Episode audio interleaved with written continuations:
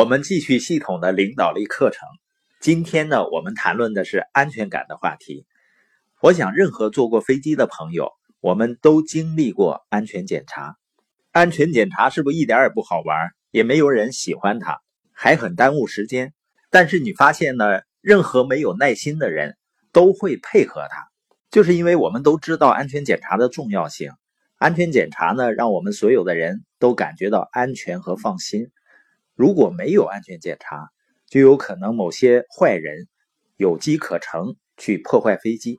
是不？我们人生也是这样，经过安全检查的人可以获得安全感，没有经过安全检查的人很有可能把自己的生命置于危险的情况。我们看一些古装剧啊，你会发现呢，过去的那些皇帝好像是最没有安全感的人。实际上，一个人不管人生获得哪方面的成功，不管我们能走多远，我们都会不断的受到我们所有的或者所缺乏的个人安全感影响。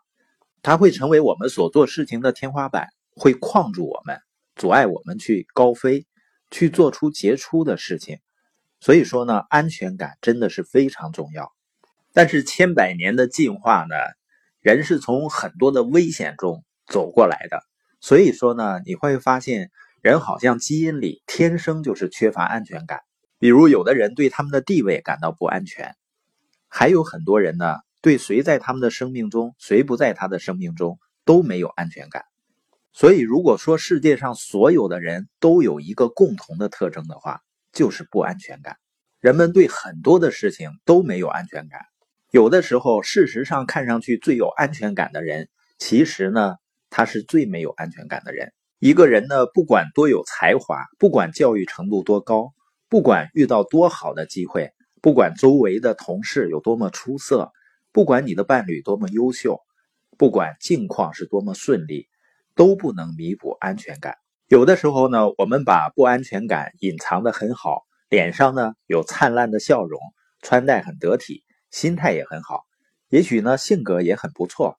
甚至还取得了很多成功，但是呢，内心深处仍然会感到有某些不安全。那不安全感表现为什么呢？你需要找到一个人帮助你发现不安全感的征兆，因为如果有问题的话，你需要找到问题在哪儿。首先呢，就是很多人太过于关注他人，这个不是说你关心他人的需求，而是很多人太过关注他人的表现。这里面呢有六种行为，会显示出呢我们可能有过不安全感。首先呢是对比，你拿自己呢和他人对比。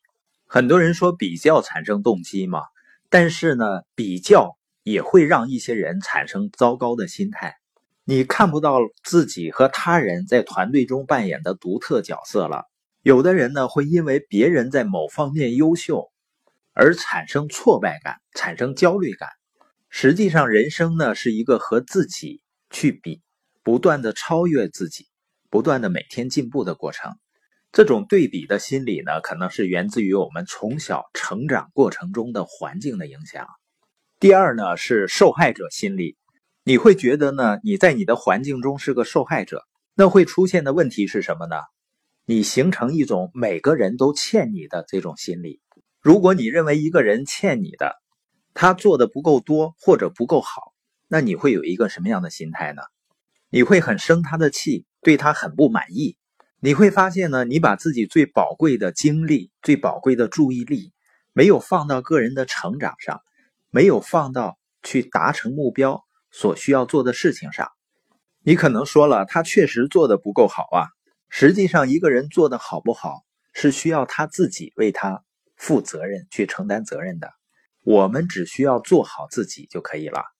第三呢是竞争，你不知不觉的陷入自我为中心的思维模式上，可能出现的危险就是你可能会为了赢去做任何事情。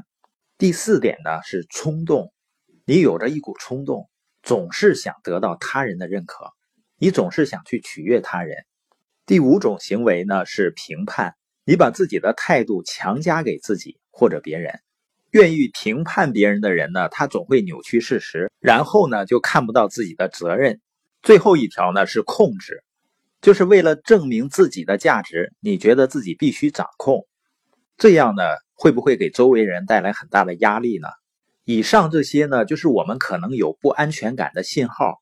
也许呢，你不是每一个都存在，也许不是每一天都有这些问题，但时不时的，你都会太过关注他人，你想着他们怎么样了，他们得到什么了，因为他们得到什么了，你就没有得到什么，等等，你太过关注他人了。